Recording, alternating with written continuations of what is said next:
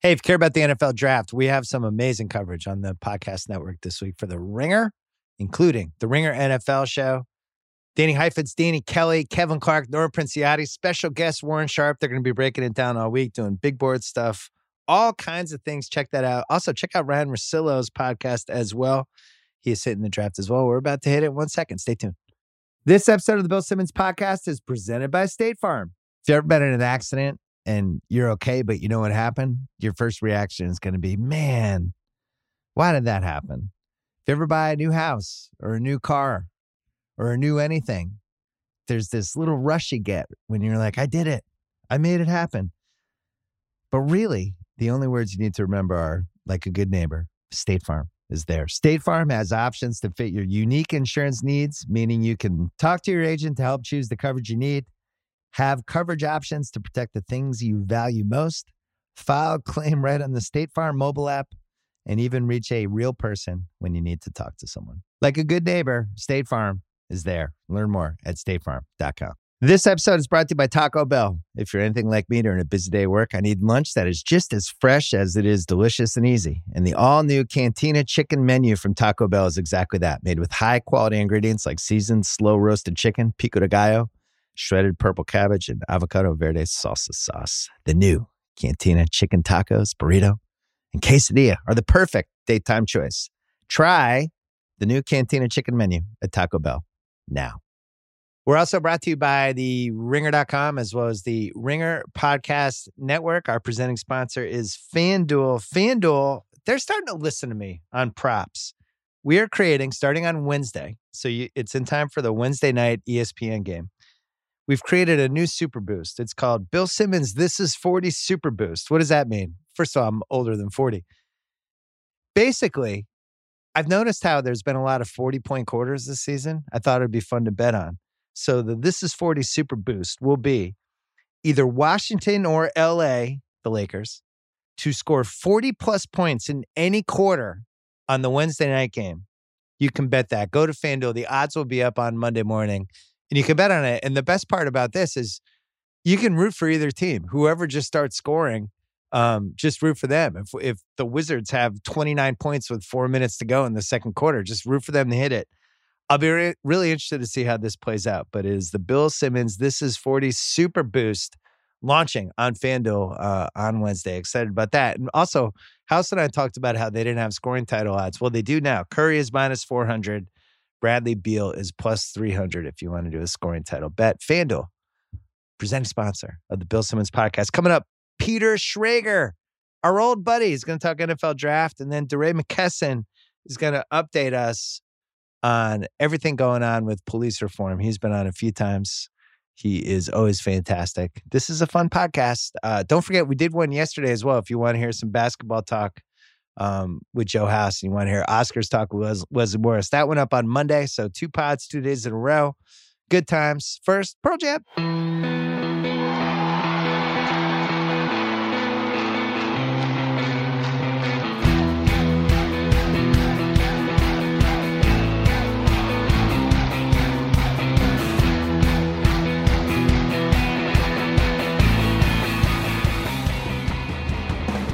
All right, the good luck charm is here. Peter Schrager from Fox and the NFL Network.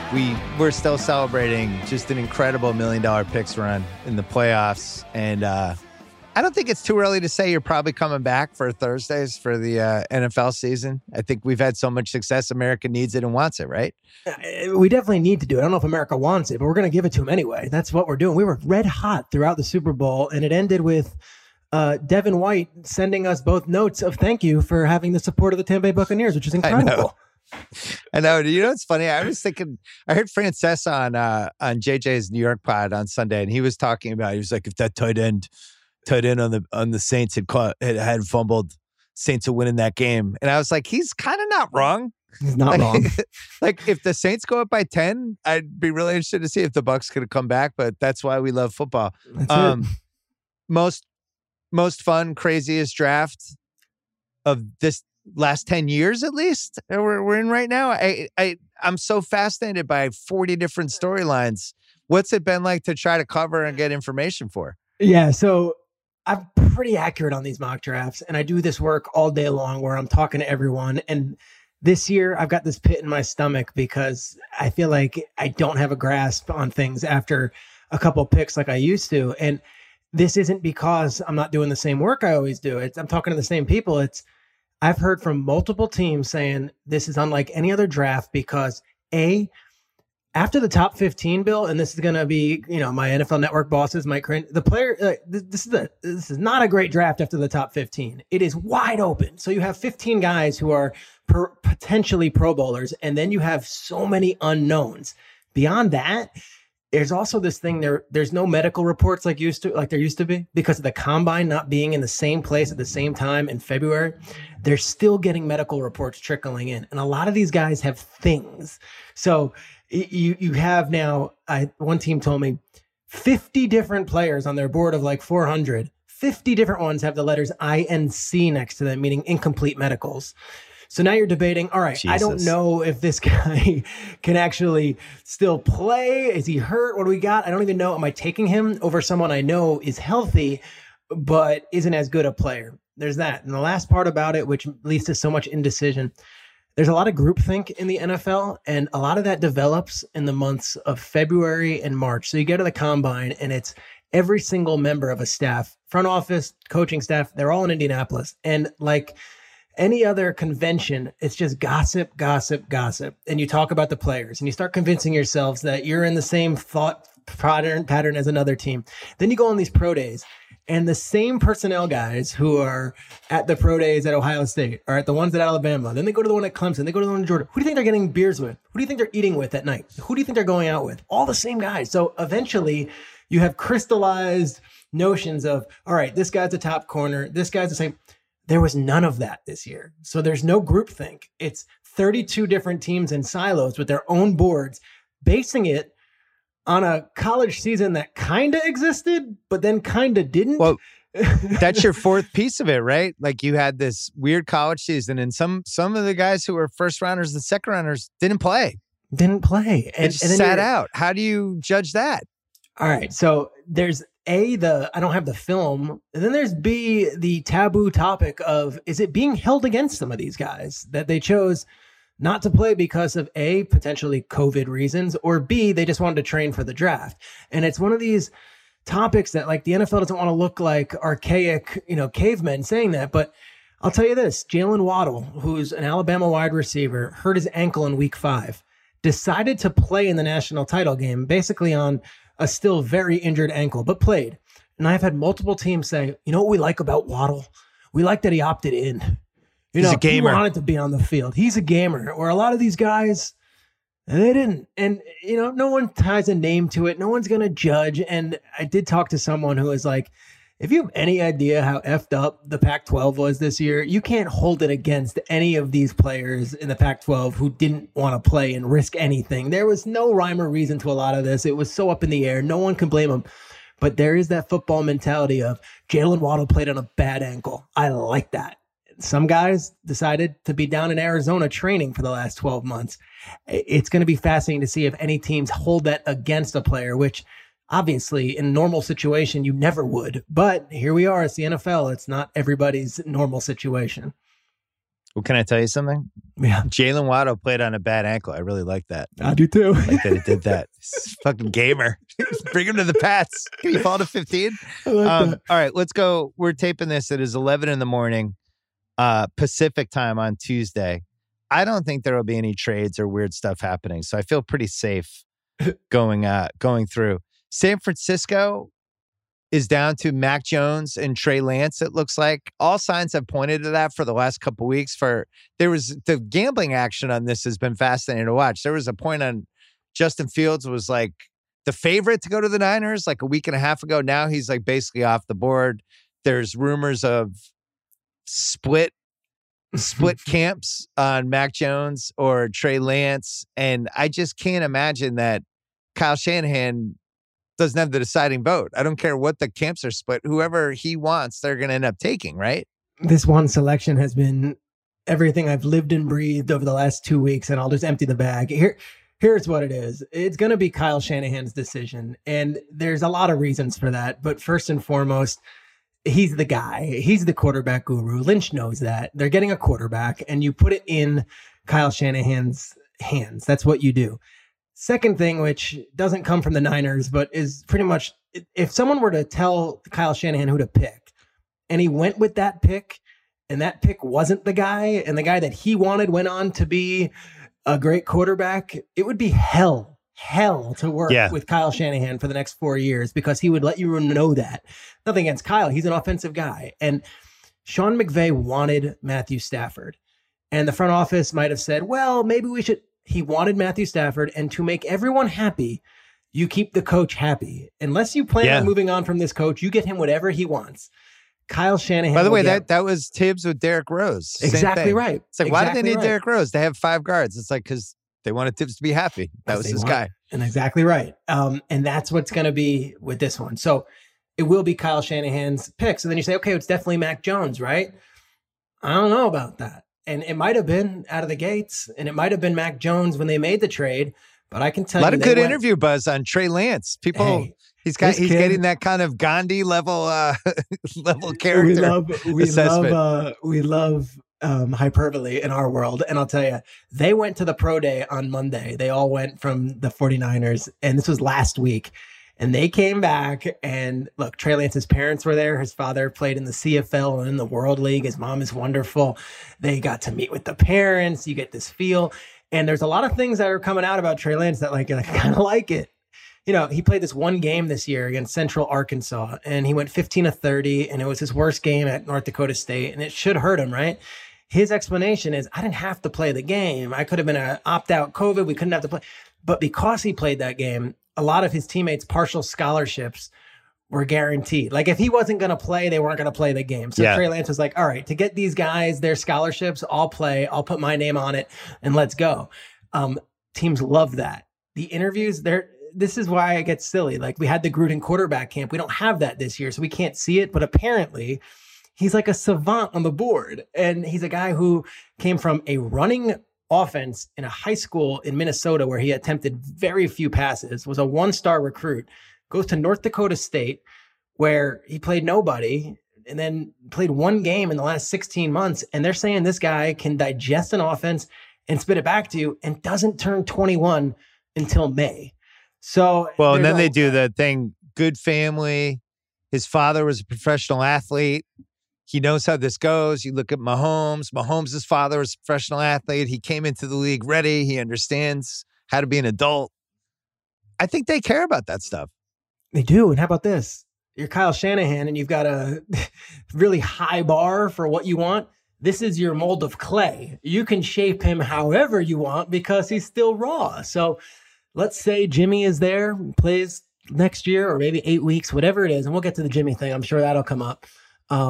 But this is the ideal situation where if you want that Alex Smith and Mahomes thing, and if Jimmy's willing to be the mentor, it is kind of perfect if everyone's kumbaya that for next year, Jimmy Garoppolo is your quarterback, and then you hand off the reins to Trey Lance. So if they take Trey, they keep Jimmy. If they take Mac Jones, they probably trade Jimmy, I would guess, and try to get a high second rounder. Yeah, or you keep Jimmy, or you have Jimmy start the first 6 to 8 games, and whenever Mac Jones is ready, then you just bench Jimmy, and it's Mac Jones's team. Here's the rub. Yeah, but then you can't trade him after that, though. And plus, he's got the no trade clause. He's got the no trade clause anyway. F you over with it, right? Yeah, and you know everyone says, well, why would you want Mac Jones instead of Jimmy? They're the same guy. They're not. Like, Mac Jones, whatever you want to say, is a really, really cool kid. And they're saying is like the alpha on that Alabama team, is the guy. And Jimmy's a leader in his own way. But when you've got the Alabama Crimson Tide and Mac Jones is the name that everyone brings up as their bona fide leader, and he's Saban's right arm, there's something appealing to that. And this whole feeling that he's a stiff or he's not a great athlete. Done a lot of work on Mac Jones because I'm like, if the Niners don't take him, where's he go? And I'm like, he'll still go high. So they view his pocket skills as impeccable. And you say, well, pocket skills, what's that mean? And the comparison was made to Brady in the pocket. And you say, well, that's not great. Brady's not a great athlete. You know, Brady never gets sacked. He's great in the pocket. He's unbelievable. Yeah. He'd move side to side as good as anybody. And that's what Mac Jones did. And he threw for 4,500 yards and completed 77% of his passes. And the athleticism isn't necessarily a 4.40, which is what Fields has.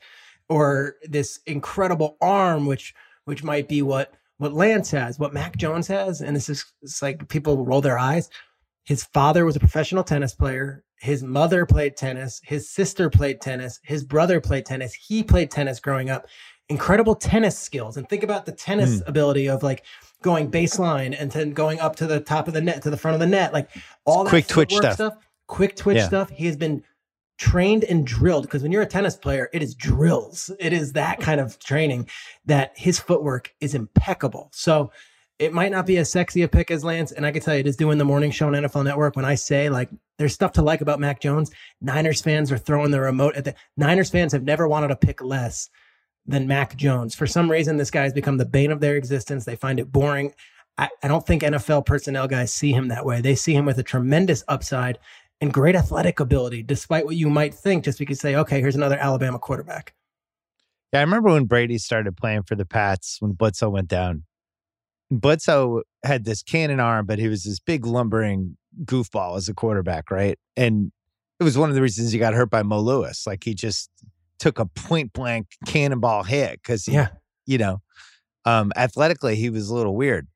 Brady came in, and his footwork and the play action and everything was like so meticulous. And that was why I got behind him initially. It was like, this guy's, it's just harder to figure out what we're doing.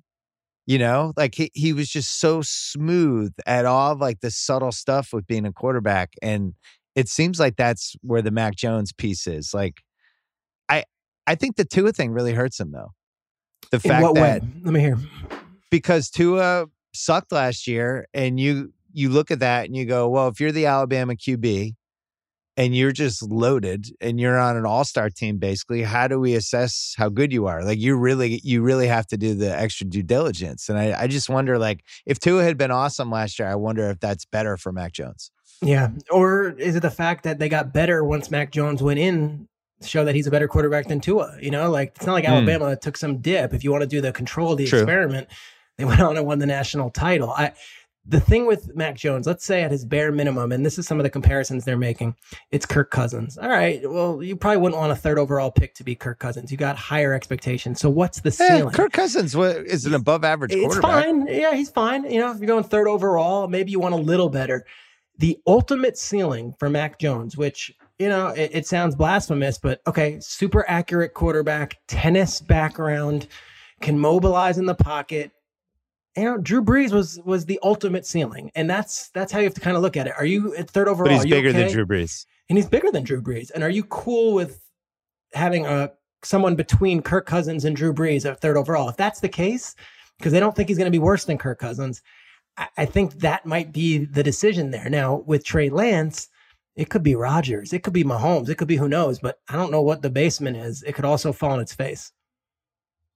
Danny Kelly has Mac Jones shades of Matt Ryan. It's fair. Smart quarterback, good footwork. He also went third overall. I think it's weird that the Niners made this trade not knowing who the pick was going to be.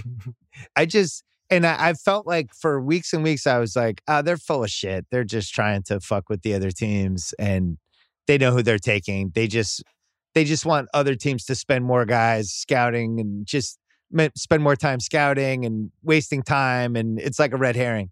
But it really does seem like they don't know who they're going to pick, and they just liked a couple guys and they traded up. I think it was very unconventional for a trade that I think could have been there a month later. It's pretty, in my opinion, pretty risky. It is risky because they not only gave up next year's first round pick, but 2023 also. So whatever this pick is, they're lining that bed. And, you know, Kyle Shanahan can be a temperamental guy with his quarterbacks. He better love this guy. And that can get ugly real fast if he doesn't. Oh, where were they? They were 12 initially, they were right? 12, moved up to 3. But we're 12 where they could have potentially gotten a QB anyway. We might have... Of course. The number 5 guy might fall to 12. This is a reality of this draft. So here was their thinking. And I'll tell you straight up, we're doing this on Tuesday. It's middle of the day on the East Coast here. In the past, I've had McGlinchey going to the Niners in my mock draft, the final one. I've had Bosa.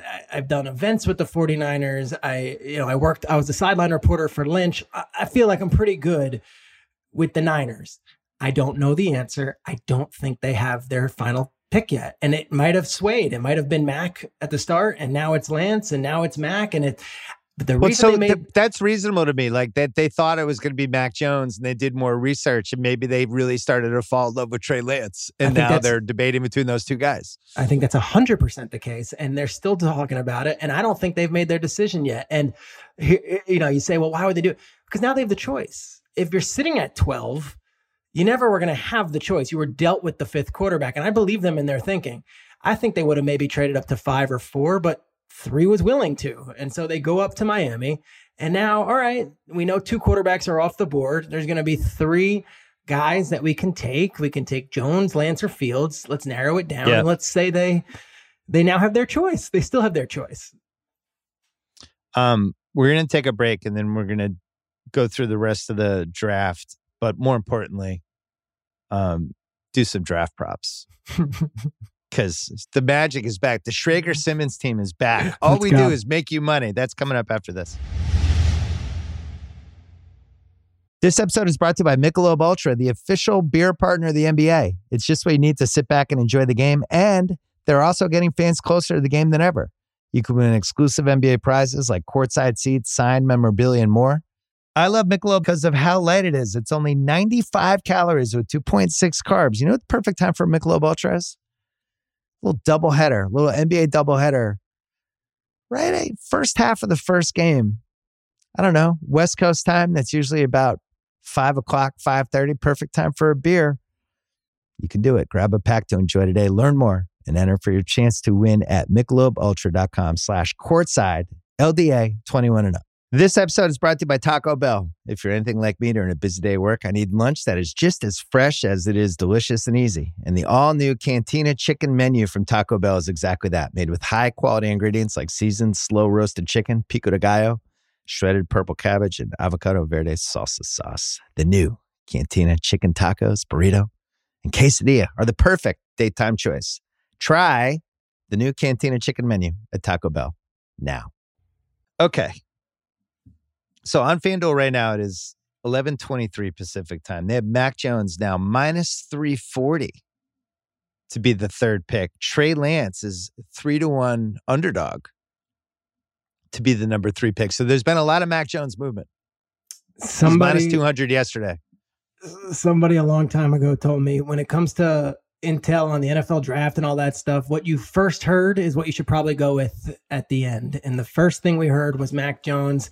This can go a million different ways. I'm just picturing Kyle Shanahan waking up Friday morning and saying, oh, wait, I just fell in love with this Trey Lance. And now I think you right. It's like a fling, right? Yeah, like I think it's like in the Bahamas, drunk one night. He's with Trey Lance. That's it. And then you get the call 9 months later, and suddenly that's your baby. So I think maybe I would say that if I were to be doing a mock draft right now and putting my name on it, I'd still go Mac Jones. I would not be shocked if it's Trey Lance, but I feel like Mac Jones is just for the fact that we were hearing that for 2 months leading up to this thing.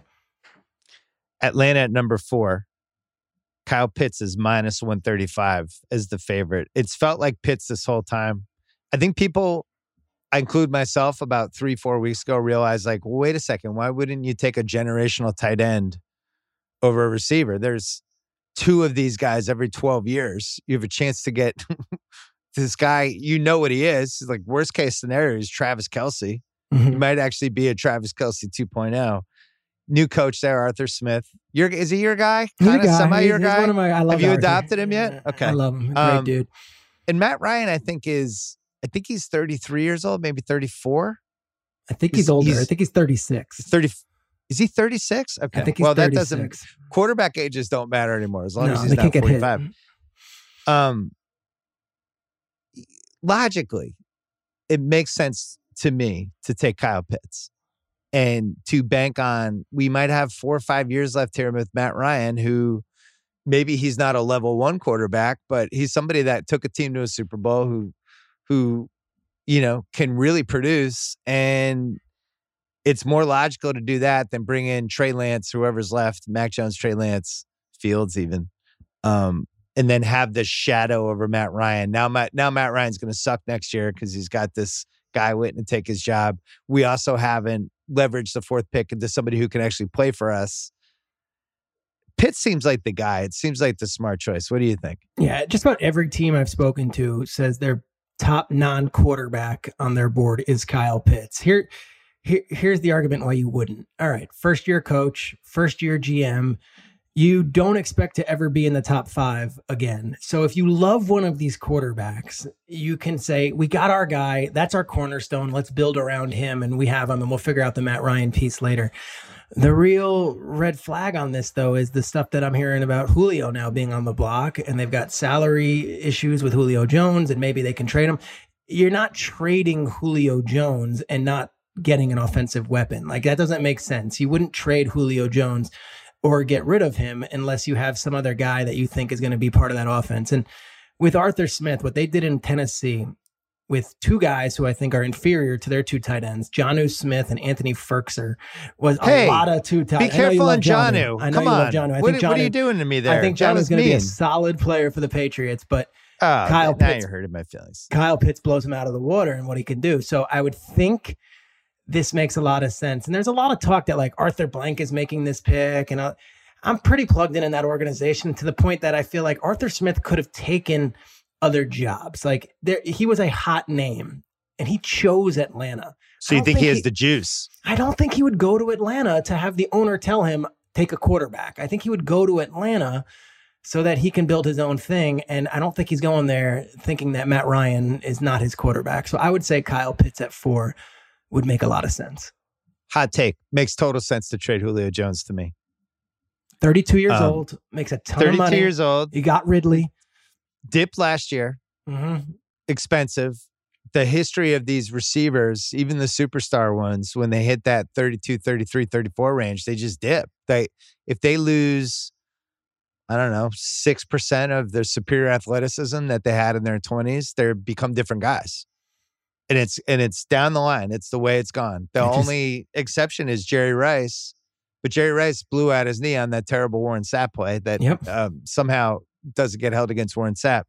But for the most part, 32, 33 is kind of when I want to get off my $20 to $25 million receiver.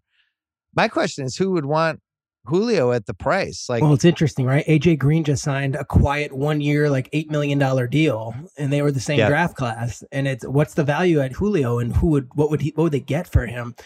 I don't even know. And there's going to be aggressive teams, especially at that position. But I think Kyle Pitts and Calvin Ridley on rookie contracts and a 3rd-year guy contract is a lot more digestible than the Julio deal. That feels like a crazy coach move where it's like a Gruden move where Gruden's like, I've traded for Julio Jones, game breaker. Here's my 2nd round pick. And it's like, all right, good luck with that one. I'm with you. I think Pitts goes there. And I think either they try to trade Julio Jones or they end up getting stuck with him. 5, everyone had a lineman going to the Bengals, but now it's like, no, why wouldn't they take a wide receiver? These wide receivers, all 3 of them could be incredible. People seem to like Sewell, though, because it seemed like, all right, he has a chance to be an all-pro versus that guy's a multi-all-pro. People seem to be somewhere in between those two. What would you do if you were the Bengals, and what do you think they will do? All right, so I originally was like, oh, Ja'Marr Chase played with Burrow. He had 20 touchdowns in a college season 2 years ago. He was the number 1. Justin Jefferson was the number 2 at LSU. It makes a lot of sense. And then I heard, no, you got to protect Burrow because look at his knee. It's all scarred up after 1 year because he got clobbered. And now that we're 2 days away, I'm going to say it's going to be Chase just on the intel I'm getting. And it's not so much a negative on Sewell or what a team needs. It's Zach Taylor is an offensive coach. They drafted Jonah Williams 2 years ago. They got Billy Price 3 years ago in the draft. They've got offensive linemen. They signed Riley Reef. And there are 3 good wide receivers. I'm going to say 3 very good wide receivers in this draft. And then there's a huge drop-off. Huge. Chase is one of them. The offensive line, Sewell's really good. So is Vera Tucker. So is Mayfield out of Michigan. Like in the 2nd round, you can still get an offensive tackle, but you will not get a wide receiver like Ja'Marr Chase. And Zach Taylor coming from the McVay world in offense, I'm going receiver at 5. That makes sense to me. Take your tackle in the 2nd round. And you'll still get somebody who's high level. Look at last year's final 4 teams or the final 8 teams. Very rarely do you see a 1st round offensive tackle be on the Super Bowl team. It's usually a nice collection of offensive tackles or guards that you get in the 2nd, 3rd, 4th. I don't think you necessarily need that at 5. Well, I forgot to mention One of the FanDuel bets, Lawrence, Wilson, Mac Jones, Kyle Pitts being the 1, 2, 3, 4 in that exact order is basically even odds. I like it. Which I thought was enticing. But talking about Chase, they have bets about first receiver, first running back, first offensive lineman drafted. Exact order.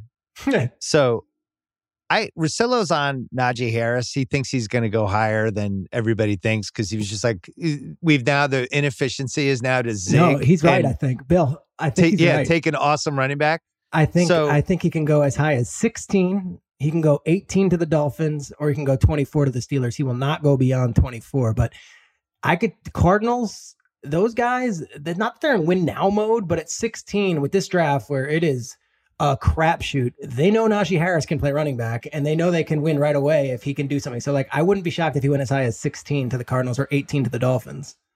Well, that would make him first running back. You can get Chase, Najee Harris, and Sewell as first offensive lineman. So that could be your first receiver, running back, offensive lineman.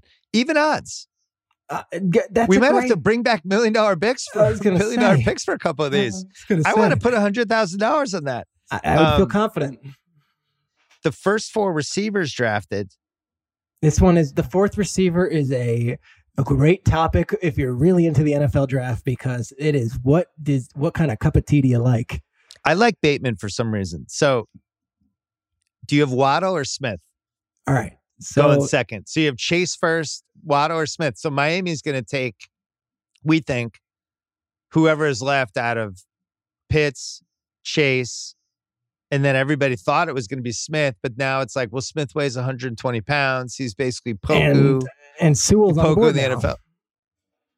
Oh, you think Miami could go lineman? I don't know. I mean, you got this Tua Tagovailoa investment. You've got an 18th overall pick. You can, I would think, best pass catching option, but suddenly, they could be anything. Wait a second. Last year, if they take Sewell, that flips the whole draft. Yeah, I'm telling you, because now we have 2 receivers still sitting there that are people think could be potential franchise receivers. Yep.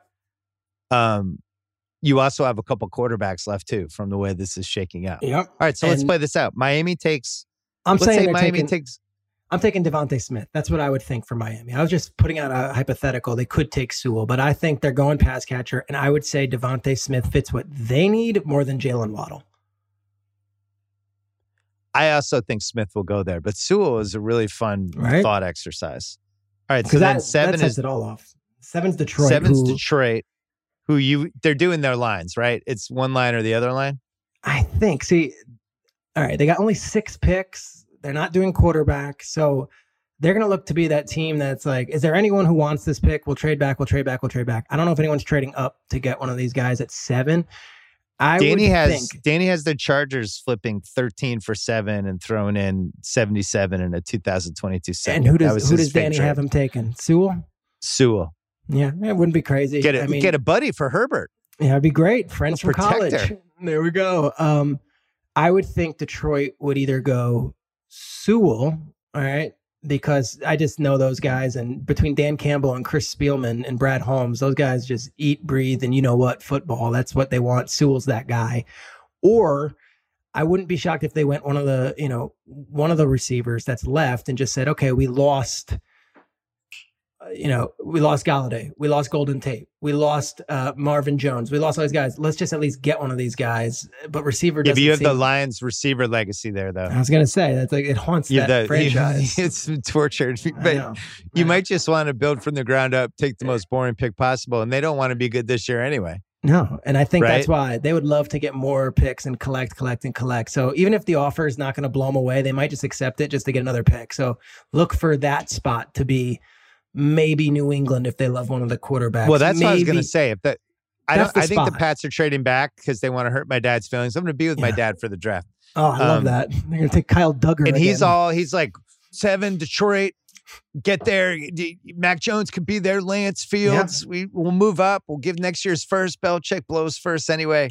And then we're going to trade back from 15 to 29 and pick up a 2023 first or something. Can I tell you something? I wouldn't be shocked if they did. And it doesn't come from inside information up in Foxborough. If they trade up or down? Trade up. Like the way I see it, there's these market inefficiencies that you always mention, and there's arbitrage and all these things. And it's like, who was the one team that went nuts in free agency? The Patriots. They saw a window. Like if everyone is saying this is not my draft and I'm going to trade down, if maybe they value Justin Fields in a way that others don't. And maybe this is the year they finally draft a quarterback and they're not going to ever be up at 15 overall again. And if they look at it that way, they're like, this is the year. So we trade next year's first, where we're looking to be a playoff team again anyway, or we trade next year's second, whatever it is, move up 8 spots, and we get the fourth quarterback on the board, and we're set for the next 10 years. Like, it's not crazy. And after what we just saw in free agency, I don't think there's anyone who could say with a straight face that, like, that's just what Belichick doesn't do. No, Belichick doesn't spend in free agency like they did, and they went nuts in free agency. So if that happened, if they were to trade up to 7, and whether your father's doing flips and you're happy or not, I wouldn't be the slightest bit shocked, because if they trade for 7, I'm gonna have to have paramedics here. I'm honestly worried. I think he might have a heart attack out of joy. Right? We never trade up. Every 20 years we've made one trade up. Fields on FanDuel is the over under for him is 8.5. If you go under, which means you're saying he's a top 8 pick, it's 2-1 odds. You do over 8.5, it's +160. I personally do not think he's going to be in the top 8. I think he's going to drop out, because it would have to be Detroit trading back and somebody moving up to take a QB. Or Carolina saying, fuck it, let's go Sean Payton on this. We traded for Darnold. We have Bridgewater. We'll also have a third quarterback, and let's go. This is the most important position. We got 3 swings at it. I think you're underestimating this owner if you don't think that's possible. This guy, Tepper, is as much of a maverick as Mark Cuban was in the NBA, and he's all about forward thinking and flipping things on its head and being asymmetrical. And look, they traded a future second-round pick, a fourth-round pick, and a sixth-round pick for Sam Darnold. That is 40 cents on the dollar, and they're paying Sam Darnold, I believe, $11 million over the next 2 years. They haven't picked up his 5th-year option yet. They haven't extended him yet. That was a good trade. Yeah. He's 23 years old, so you could say, all right, let's go with it. But what if Matt Rule and Scott Fitter, the GM, did all the work on the quarterbacks, and they fell in love with Fields, and they said, gosh, if he fell to 8, that would be amazing. And then this offer comes for next to nothing for Sam Darnold. I don't think that makes them rip up their papers and say, we still don't want Justin Fields. Like, I don't think it's crazy that Justin Fields goes 8 to Carolina. And I would say, knowing the owner and the head coach, Rule, who was on the recruiting trail and knows these college prospects way better than a lot of these NFL GMs and coaches do, if they were like, you know what? Justin Fields should have been the number 2 or 3 pick. He's sitting here at 8. We're taking him.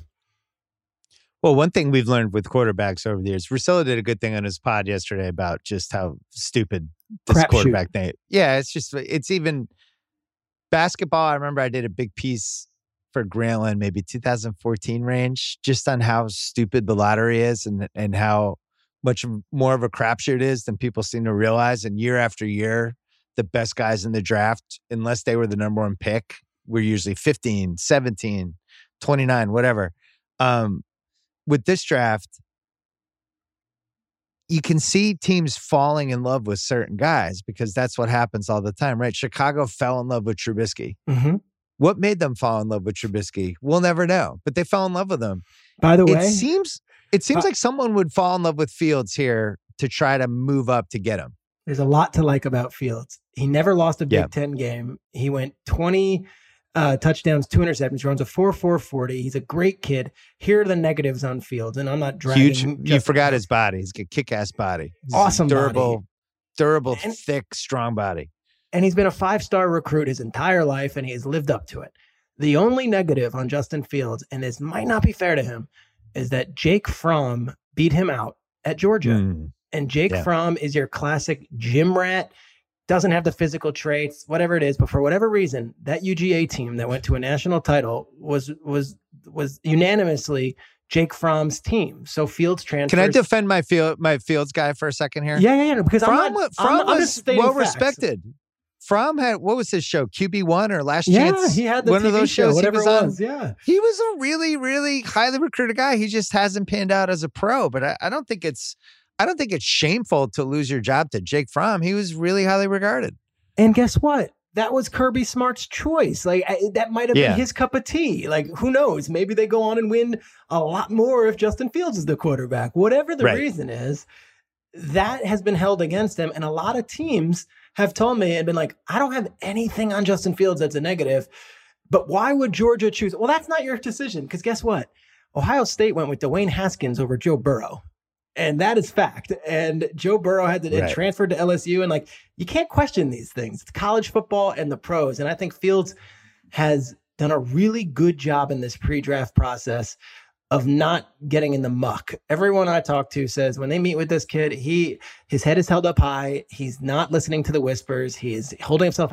I wouldn't be shocked if he went 7 or 8. And everyone's like, oh, Justin Fields, yeah, of course he went 7 or 8. He's that good. Like, he's a good quarterback, and a lot of people like what they've done when they do the work on him. So I wouldn't be shocked. In fact, I think 7 or 8 sounds about right to me. The only thing I've heard about him that I didn't like was when some of the QB guru people are like, I don't like his arm angle. He throws from his elbow, and they do that thing, and it's like, all right, that's something. But other than that, I don't get it. I don't know why he wasn't a top 5 pick. I wanted to say something on the Trubisky thing, because I said this on our morning show, and people were shocked, but it's true. Like, all right, so the Bears get clobbered for taking Trubisky over Mahomes and Watson, right? Do you remember who the Niners took with the 3rd overall pick that year?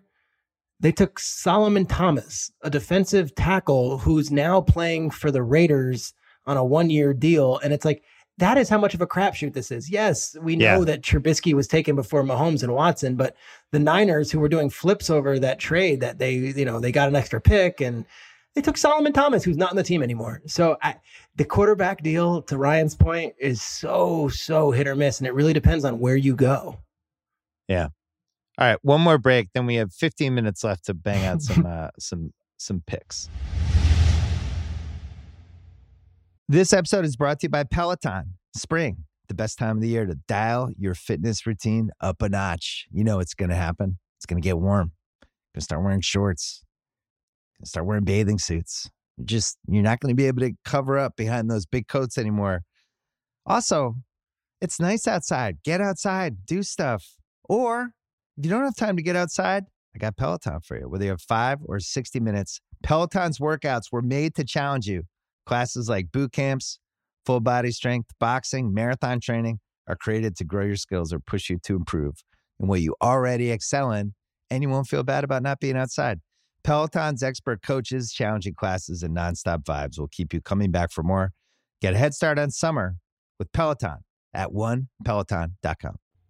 All right, so we have Carolina.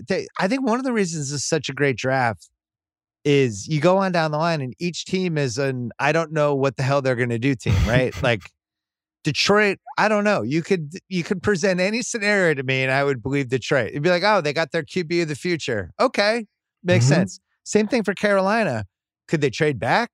Could they just draft a QB? Will they just go chalk and take an offensive lineman? Would they add another receiver to try to really load up for Donald? I have no idea. It starts to get Denver to me at 9. I'd be shocked if they didn't take whatever QB was left. That's why I think Fields was minus 370 to be a top 10 pick. I have now come around. I think we have 5 QBs in the top 9. I just think it's logical. It makes sense to have the most value. And if you're not going to take a QB with one of those 9 picks, trade back and somebody will move up and you'll get a little extra. I just don't see how any of these guys fall past Denver. How does Denver not take a QB? Have they watched the QB they had? He's not a starter. Here's how it goes, though. All right, so Trent Baalke, let's say he's a first-year GM with the Jaguars. Well, he's been GM before, but he's the first year with them. Number 4 is Fontenot in Atlanta, first-year GM for the Falcons. Then you start going through the list, and it's like, oh, 7, Brad Holmes in Detroit, first-year GM. Matt Rule, his GM is Scott Fitterer. He's a first-year GM. And now Broncos, George Payton, first-year GM. So there's no resume that we have of like, this guy likes this kind of player or this guy likes that kind of player. George Payton just signed a 6-year deal from what it was reported. He doesn't have the pressure to be like, I need to get the quarterback this year, especially if it's the 5th quarterback on his board. He's secure. Now, Vic Fangio, if they fall on their face, maybe they change the coach, whatever. But the GM doesn't feel the pressure necessarily to make a rushed pick. That said, I think Fields, Lance, and Mac Jones make a lot of sense for Denver at 9, especially because they've got one of the best secondaries in the league, and that's a spot that is right about there for Surtain and Horn, and they've got some of the best young receivers in the league. So if Smith or Waddle are there, they're not needs. Their needs, quarterback, and then defensive end, which is a terrible defensive end draft. Yeah, and being healthy, and keeping Von Miller and Bradley Chubb on the field. So I would think quarterback makes a ton of sense at 9. I would be surprised if they didn't go there. I also think if you're Denver, you can talk yourself into pretty quickly. We could have been good either of the last 2 years if we had stayed healthy. Our quarterback isn't good. We have really good skill position guys. Yeah. And if we strike oil with a QB, we might be good next year if he can play. Especially because those young offensive guys are entering year 2, year 3, year 4. And, you know, Trey Lance grew up in Minnesota, went to North Dakota State. That Denver would be a perfect spot for him. Don't they have in that region? That's the team that has Hamler, right? Yeah, the speedster who showed flashes last year. Right, I liked him. Super fast. And Jerry not Jeudy to mention all the other guys. They're good. And Tim Patrick is really good. They're good. So 10 is Dallas. Danny Kelly thinks this is how the Pats move up because if Fields drops to 10 in Dallas, they move up. The Cowboys move back 5 spots. They'll get the D back they want. Everyone thinks they're taking a D back. The Cowboys usually are pretty transparent. They're usually. I'll tell you this. Fairly easy to figure out. I know what you're gonna say, and I'm gonna ask you, so I get half credit. Let me hear. Are we sure they wouldn't take a QB there? They're not going QB. They're not taking a quarterback. Are you sure? Dak is Jerry Jones trying to outsmart everybody yet again. We was like, we thought Justin Fields it just seems like a weird Jerry Jones thing to do. It would be funny if he did. Watch this. Watch how smart I am. It could happen. And it could, you say, okay, well, Jerry, all bets are off. Last year, I had it on good record that no matter what, they were taking this guy, Ja'Marr Chase from LSU. He was going to be sitting there at 7. And then CeeDee Lamb falls and they draft CeeDee Lamb. And it's like, that wasn't on their board, but that's just how they operate. So if something happens like that, who knows if Kyle Pitts were to fall or Chase or whatever it is. But here's the thing with this draft. There are 2 elite cornerbacks. I'm talking guys that can start day 1 that are awesome. Surtain and Horn. I think the Giants at 11 and the Eagles at 12 are prime for both those guys. I don't see Dallas letting them get one of those 2 corners and trading back and missing out on one of them. So I would think Dallas. And that makes sense. The name I'm hearing is not Surtain for them. I'm hearing Jaycee Horn could be the guy for them. 6'2", like a complete just mauler on the line of scrimmage. Like one of these guys that is a big body, and he's the son of one of our favorite NFL players ever, Joe Horn. And we love that. Come on. This is Joe Horn's So Horn is even odds to be a top 10 pick on FanDuel, and Surtain is -190. It's either or of those 2 for Dallas, I think. I think I would go Horn or Surtain. And if one of them is taken by the Cowboys, the other one's going to the Eagles or Giants. So it's funny, when the Eagles traded back, everyone thought they were trading back because they were going to take a receiver. But still might. One of the reasons why when I look at the Pats at 15, where it becomes conceivable a receiver might fall to them. Waddle might, it's like, no way Waddle falls to the Pats at 15. I think it's conceivable because we have 3 teams in a row, and everybody's like, the Giants, well, they'll take a receiver. Well, they just signed Golladay. Yeah, and they have Shepard. They have receivers. Why would they draft a receiver at 11? Why are you tripling down on Daniel Jones, who nobody even knows is any good? I think it makes much more sense for them to take a D-back. And then if you're the Eagles and you trade it back and that was what you wanted, and you're in a situation where the Cowboys and the Giants might have stolen the 2 guys you wanted, right? Yeah, Giants really hit a home run there in free agency and addressing 2 needs and getting Golladay and Adoree Jackson, who's their corner, who they like. But, they've got Bradbury, who's a good corner. They got Adoree Jackson. And I've mocked draft them to take Horn last time around. And all the Giants fans came out, that's ridiculous. We're good. You can never have enough really good quarterbacks in this league. And I think we've learned that. And when it comes to Surtain and Horn, the drop-off after them is so enormous. These 2 guys are viewed as potential all pros. I wouldn't be shocked if the Giants went with a corner, which would leave the Eagles with one of the wide receivers. So 10, 11, 12, two D-backs in that three-pick stretch. Yes. Yes. Eagles, let's say both of those D-backs are gone. Yeah, then they get Jalen Waddle and they're doing flips. Or DeVonta Smith. Are we sure they're taking a receiver, though? No. There's also... They spent a first-rounder on one last year. And... I don't know. DeVonta Smith is a player. He's great. Jalen Waddle's a player. He's great. The other name that's not getting a lot of love on all these mock drafts, and everyone loves Slater and all that, is taking up a lot of heat right now, is this kid, Vera Tucker at a USC. And the reason they like him, he can play both tackle spots and both guard spots, and he could play like tomorrow. And if you look at his 2019 tape, and again, I'll tell you, I don't watch tape. This is just me reiterating what I'm told. This guy was dominant and at points better than Sewell on paper. So like, I wouldn't be shocked if the Eagles said, you know what, 12th overall, let's just get ourselves a really good offensive lineman who's going to be there for 10 years and let's roll with that. And it could be Vera Tucker as high as 12. FanDuel has odds for the Giants' first draft pick and for the Eagles' first draft pick, which I think is wonderful. I wish they did this for everybody. But Surtain plus 650. Jaycee Horn 13-1. Hey. So if you feel like the Giants are taking a D-back, that's unbelievable value. DeVonta Smith is plus 300, Waddle's plus 380. I would think it's one of those Slater's four. I know that feels like I'm hedging, but I'm not trying to, get this nail at 100%. I'm just saying it'll probably be one of those four for the Giants. And so, but if you think D-back, that's like incredible value there. I do. I think it's a very good possibility. Those two D-backs are really good, and they're in the top 10 on a lot of boards. And for the teams that don't need quarterbacks, they're both in the top 5. That's how good Surtain and Horn are. Horn for the Eagles is plus 280. Surtain is plus 470. And Smith and Waddle are both plus 430. There's a way to game this. Right? You got to figure that out. Yeah. I'm with you, though. I think it's the D-back rush. And, they're all in the same division.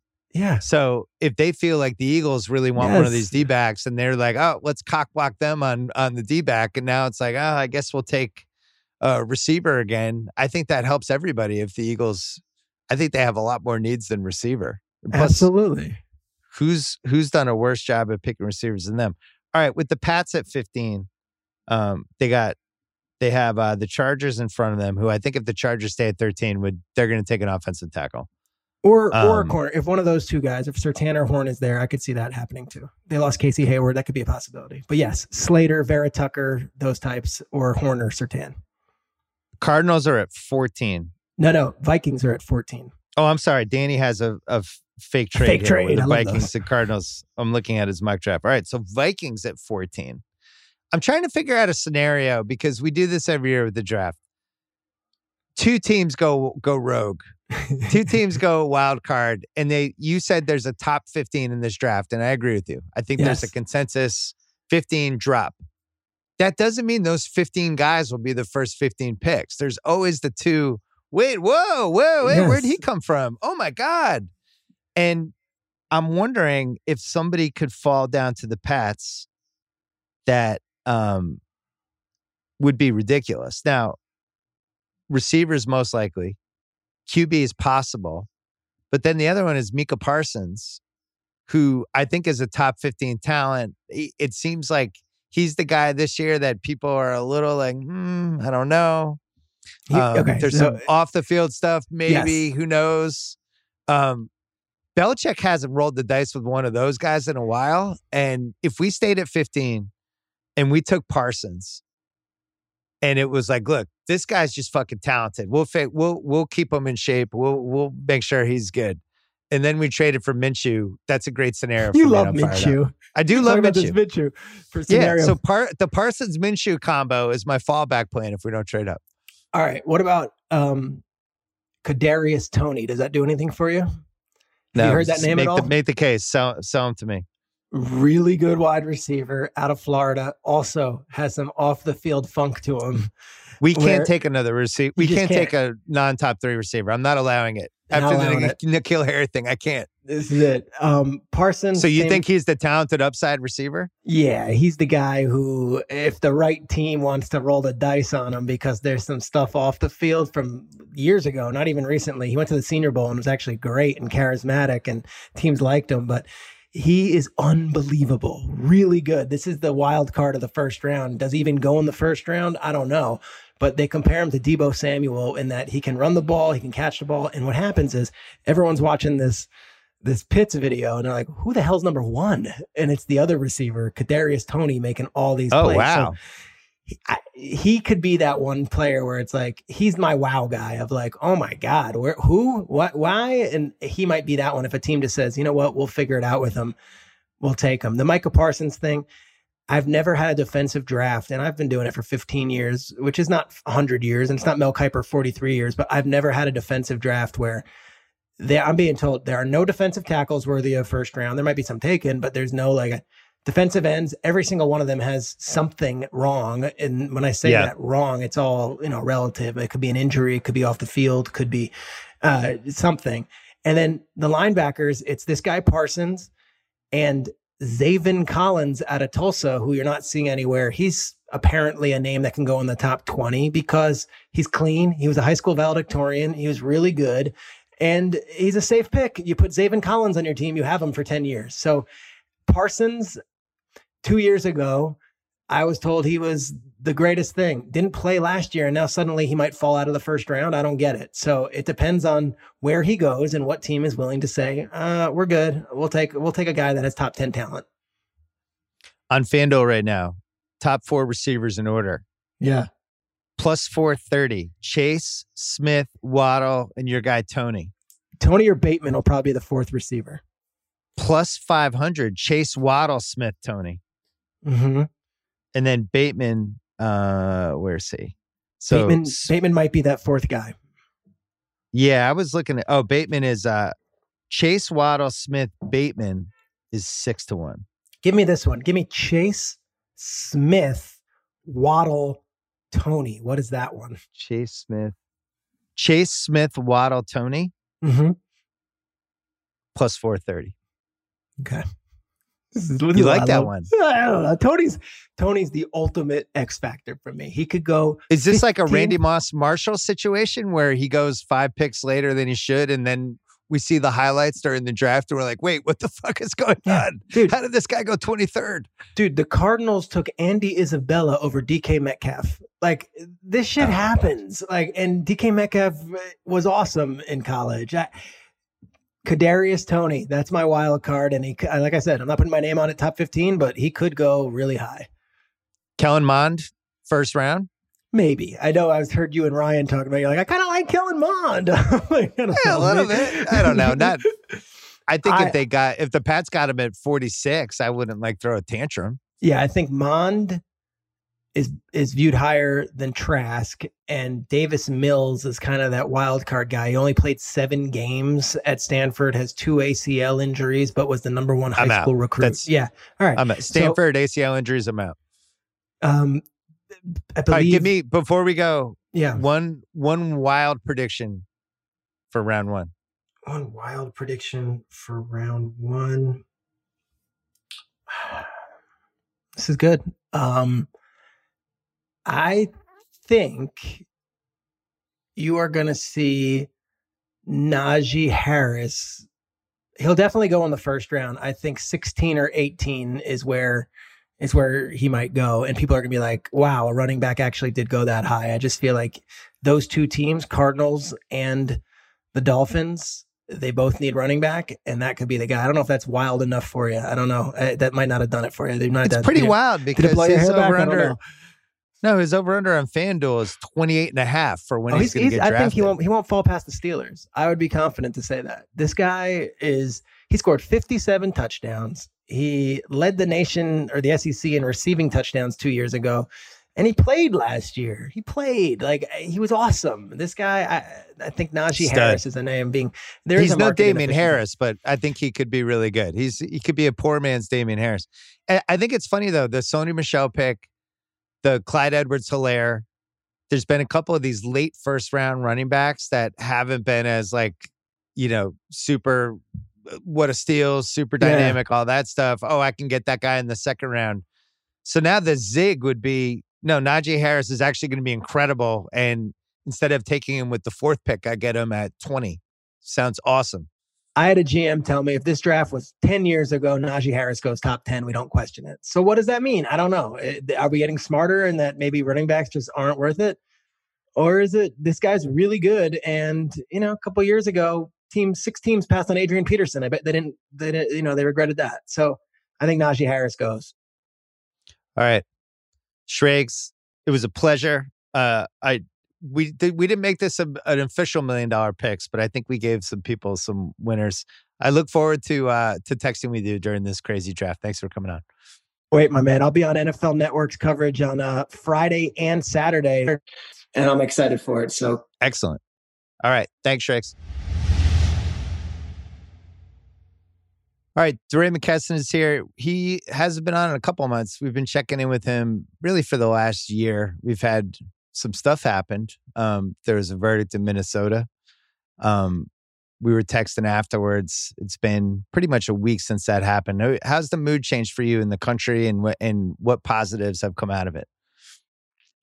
Yeah, I think that in a lot of ways, the George Floyd video was seeing is believing for people. That they saw it, they were like, wow, I didn't realize it was this bad. I think that the trial, in some ways, was some form of accountability for people. People are like, wow, the system does work. I think the sobering news is that as of today, the police have killed about 335 people in 2021. And that people prematurely declared victory in 2020. People are like, 2020, record conversation about the protests. All this stuff happening. And like, really, when we look at the numbers, the police actually killed more people in 2020 than every single year of data we have, but 2018. So what do you think the reasons are beyond the typical reasons? Like, how much does the pandemic play into that? How much does people, you know, struggling with whatever, like the police struggling with whatever? Are there other factors than just 2020 is this aberration year? Yeah, I don't know. You know, if anything, we would have thought that the pandemic would be a wild decrease, right? Like that was our gut. It was like everybody's home. Like who's even outside? Who are you even in conversation with? You know, like I said before, I think that what people are starting to pay attention to is that the police actually just kill far more people in the suburbs than in cities and rural communities. So like Brooklyn Center is the suburbs, right? Like that wasn't a city, that was a suburb. So I think that that's what's happening. And remember that if you get killed by a police officer and a newspaper doesn't write about it, then you're just not in any of the data sets. So I think that like, sort of what's the fix? I think that some of the stuff is immediate, right? When we did 8 Can Wait, that was like, we can tomorrow just like restrict you from shooting at moving vehicles. We can require you to, you know, this is it. This came out since we last spoke. Is that, you know, one of the things that we called for was the officers have to report every time they point their gun at somebody, which seems like a pretty simple thing. In the places where this happens, this is often the most commonly used force. And there's a new report that just came out like a month ago about the Dallas PD that showed that like since they implemented that policy, officer-involved shootings have decreased, officer-involved killings have decreased.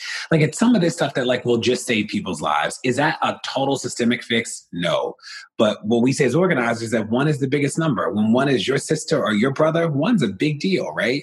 So we believe in that. The second though is like, we got to do some of the bigger stuff.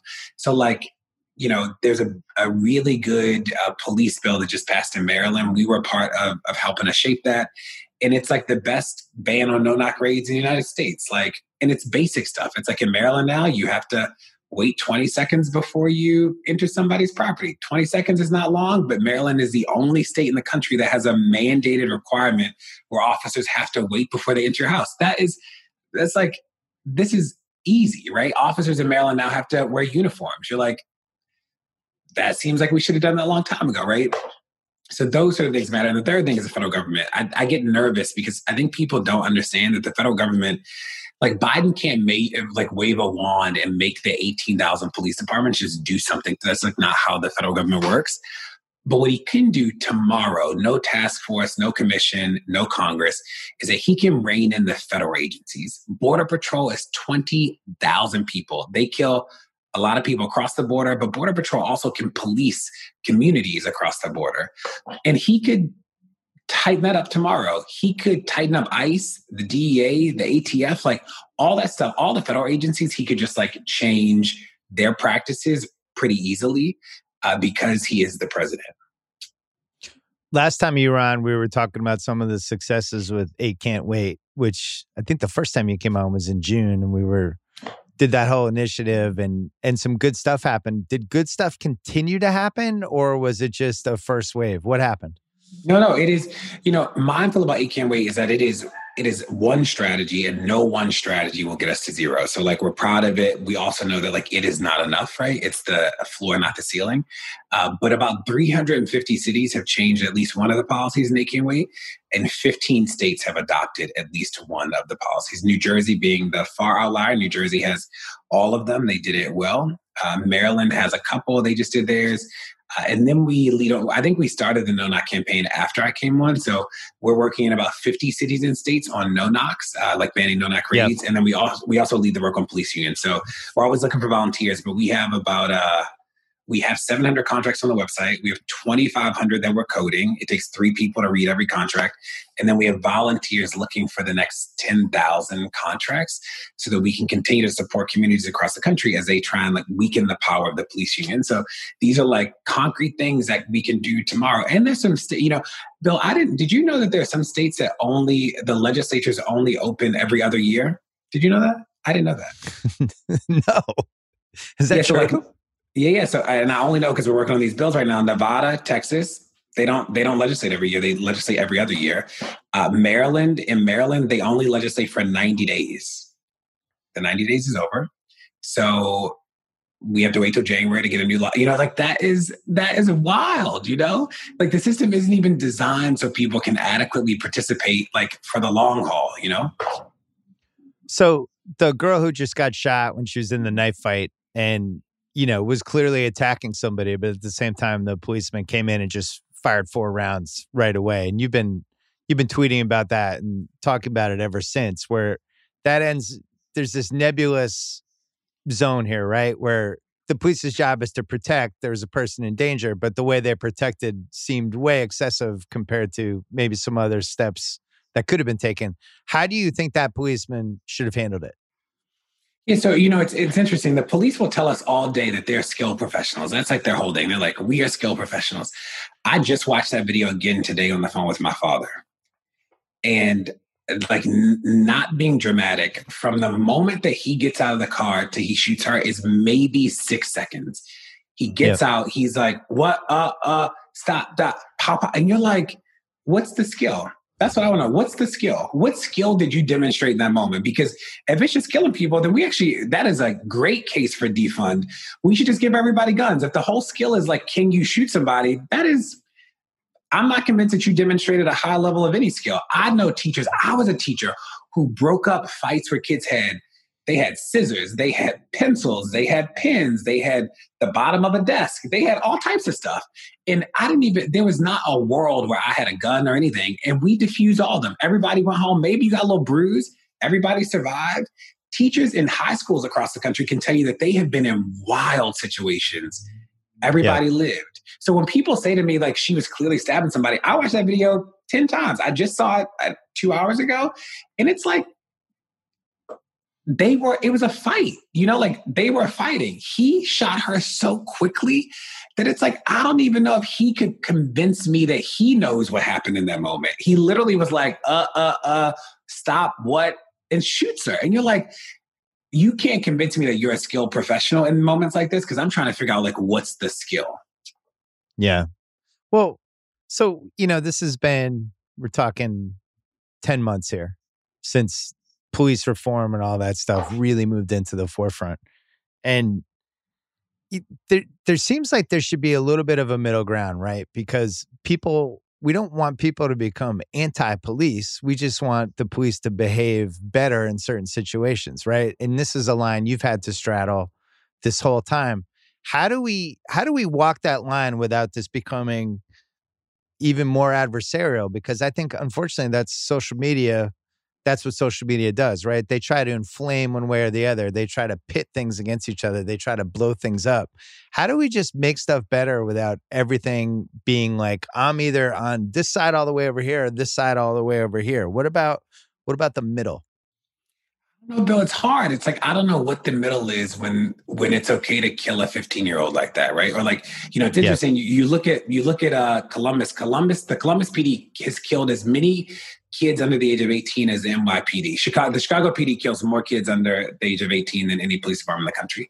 And you look at this, and it's like, I have to believe that we can think about an intervention in conflict and harm that is not the police. Like, if the police are trying to convince you that like they got it nailed down, they are not doing a good job. Like, they're not doing it right. So when I think about this idea of like anti-police, it's like what I think is true is that we can think about safety beyond policing. That like our response to all conflict in community and all harm cannot be somebody with a gun. Like, that just isn't that's a bad response. And again, schools across the country have demonstrated that like we figured out a way to do it.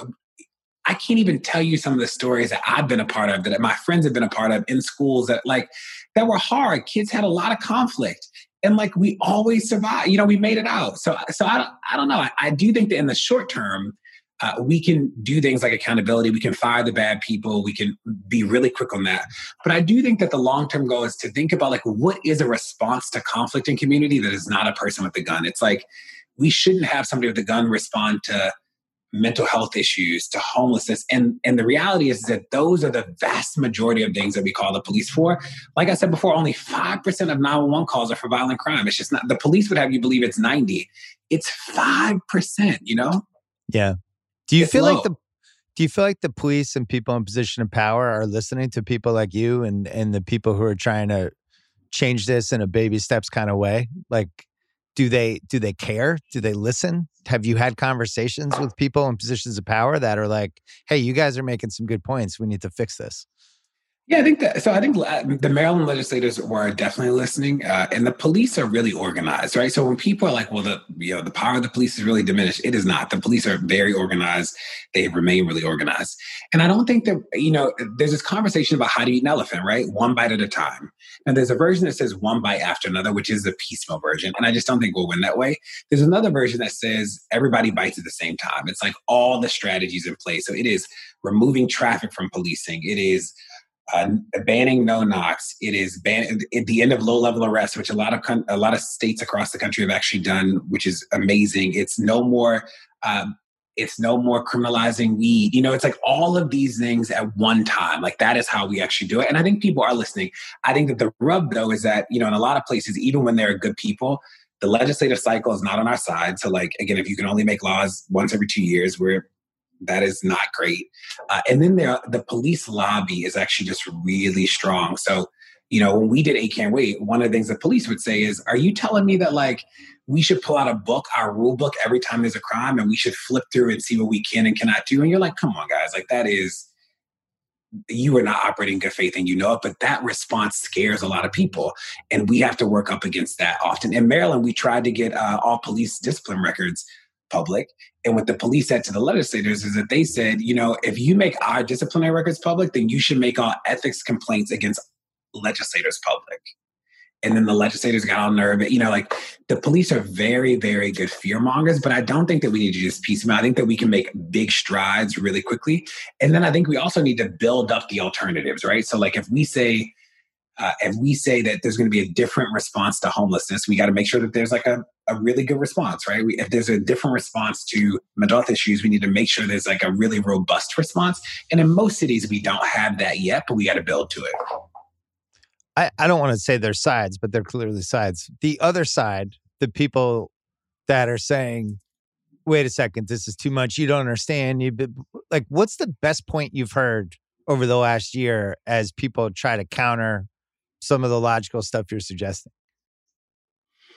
I think there are a lot of things. I think that one is that the numbers actually don't support the case, right? So like, you know, the clearance rates in almost all the cities are low, like 20s, 30% of the homicides or the crimes are actually being solved. It's pretty low. So that's one. I think though, the second is that, and this isn't even like a controversial thing, is that the police rarely stop crime. Normally they get there once something has happened. Like, the police are response to things. The police wouldn't even try and convince you that they are preventative, that they know that they're not, right? So our big goal has always been, how do we stop the bad things from happening? The big goal is not how do we respond once the bad things happen. The big goal is like, how do we stop the bad thing?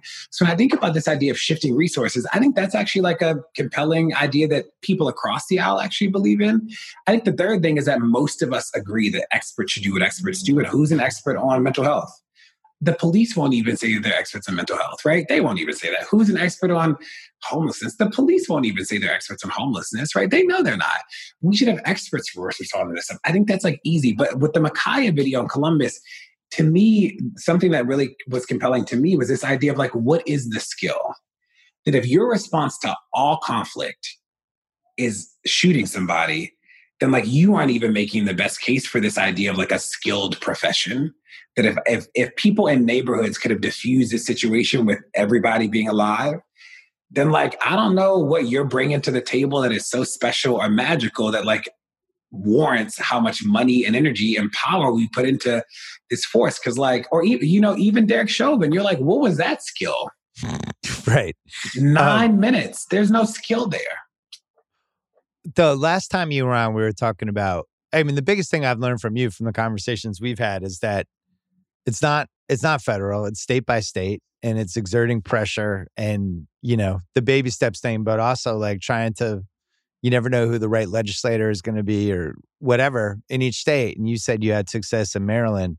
Are there other states that you feel like are on the fringe, or is there a state that could be a tipping point state that if something happened, good, some reform, whatever, that other people would emulate it? Or do you think it's just 50 states that are just moving at their own pace that are not connected in any way?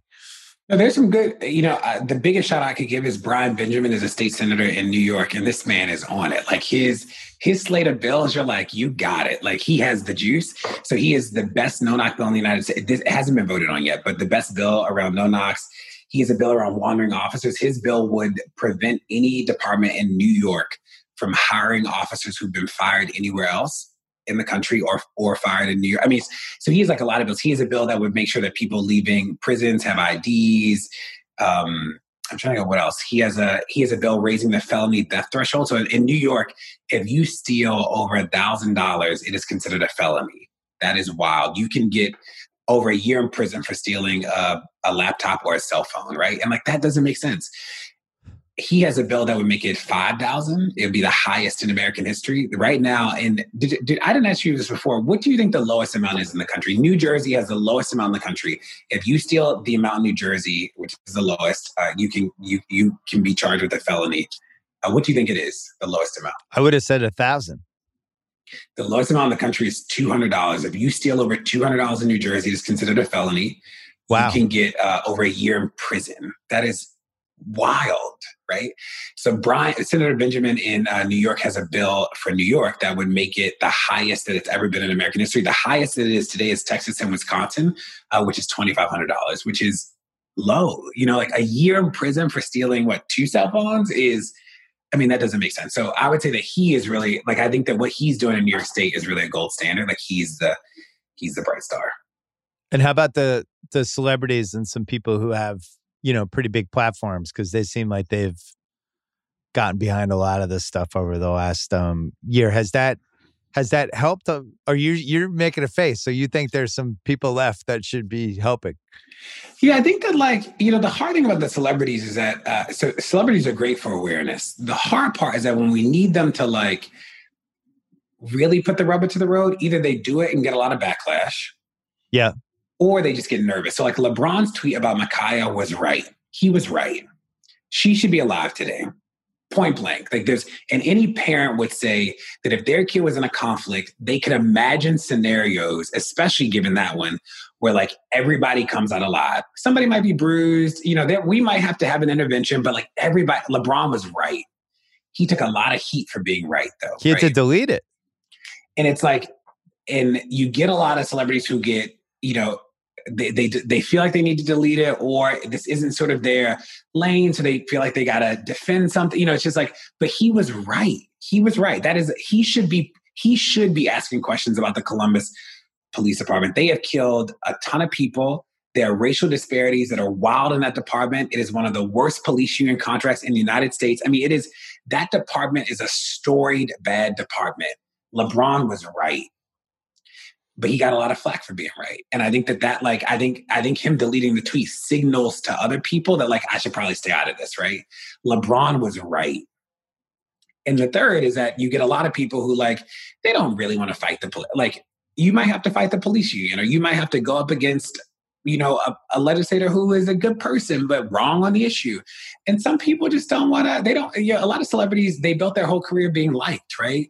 They don't want to be the person in the room being like, well, you know, why do you destroy police officer disciplinary records every 2 years? That doesn't make a lot of sense, right? Like, so a lot of celebrities choose like really sort of easy things, or they choose things they don't understand. Like, I swear to God, I'm convinced people don't understand qualified immunity. And every time I hear a politician talk about it, or on the news, I'm like, I wish we had like a primer. And the very quick version is that qualified immunity is about civil. It's a civil process, not criminal. So when people are like, we're going to prosecute officers when we end qualified immunity, we're not. Qualified immunity is not a criminal. It's not criminal. It's civil. And in almost every place across the country, police officers are indemnified, which means that they aren't individually liable for what they do as police officers. So when we get rid of qualified immunity, which does provide a protection so that officers cannot be held liable, the city is what you'll be able to sue. So the end of qualified immunity will lead to more lawsuits against cities for victims, which is a good thing. Victims should be compensated for the terror of the police. It's not going to lead to like whatever people think accountability is for individual officers.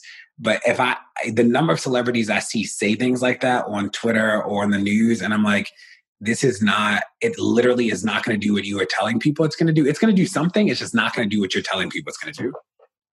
So you're saying Twitter might be a little bit harmful in some ways. I can't believe it. Oh no, wait. It's Twitter. It's the news, the politicians on the news. I'm like, oh, but yeah. LeBron was right. Like, we need more people like LeBron in that moment where his gut was like, she should be alive. His gut was right. And we need more of those people. And I wish that we could get more celebrities to like focus on some of the structural stuff, to put a light on like these contracts that say, you know, like in Louisville, when Breonna Taylor was killed, the contract literally made it impossible for the other officers to be suspended without pay. Like, he just couldn't do it, you know? And it's like, there are very few professions where like you could kill somebody and we can't even suspend you without pay. I mean, that's like a wild thing. So we need more people to dig in the weeds. Well, there's also a union piece to that, right? Which you've been pretty passionate about, bringing up the different issues with some of the police unions, the things they've been able to carve out in their deals. And we live in a country now where a lot of people are pro-union.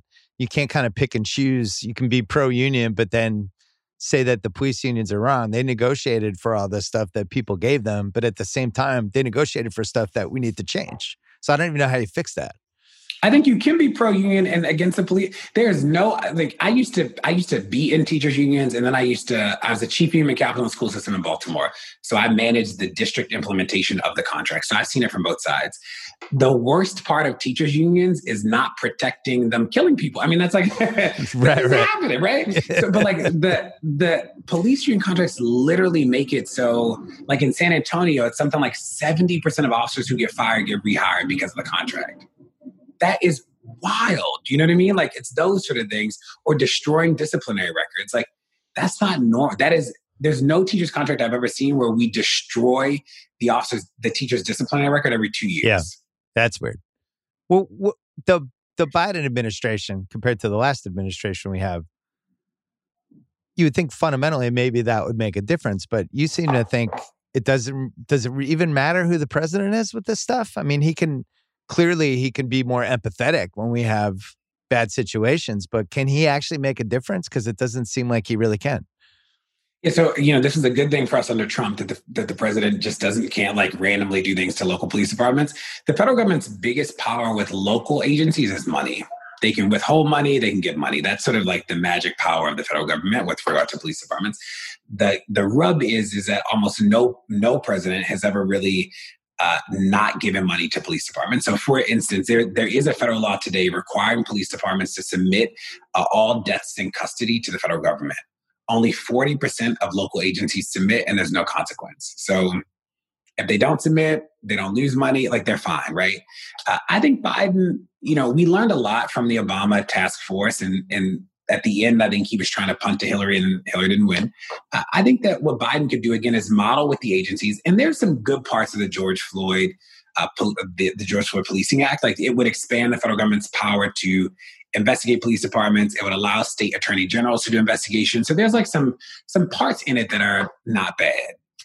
But he doesn't need that to, like, I don't want to underestimate what the federal government signaling by reining in its own agencies would do to police departments across the country. Like, if Border Patrol suddenly had to tighten up and like had to stop shooting people from helicopters, like all this stuff that we know is happening, then that would signal to other agencies, like, this is how we do it. Like, they could just do that very quickly. Like, he doesn't need a commission or anything to do that.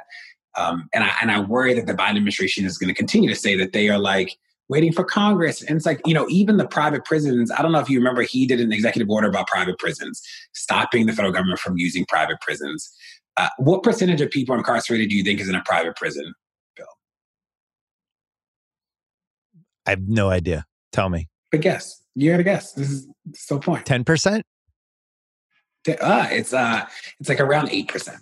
Oh. So of the people sort of under the DOJ banner, it's about 8%. So that wasn't it's a good thing to get rid of them, but that's not a big deal. Now, ICE, about 40% of people detained by ICE are in private run facilities. That executive order that Biden signed only applied to the DOJ. It did not apply to DHS, which is where ICE is under. So Biden wanted to do something big. He would have extended that to DHS. That would have been a big, ICE would not be able to detain people if they couldn't use, like, they just don't own enough property to detain that many people. They don't. ICE is actually renting out local prisons and jails across the country. So if he had actually banned private facilities from ICE, it would decimate ICE's ability to detain kids and families in one fell swoop. And like, he didn't do that. It's those sort of things that we should be requiring of the Biden administration. The Chauvin verdict, people feel like we got over the hump, but yet we haven't had the sentencing yet. Do you worry about what if the sentencing is late?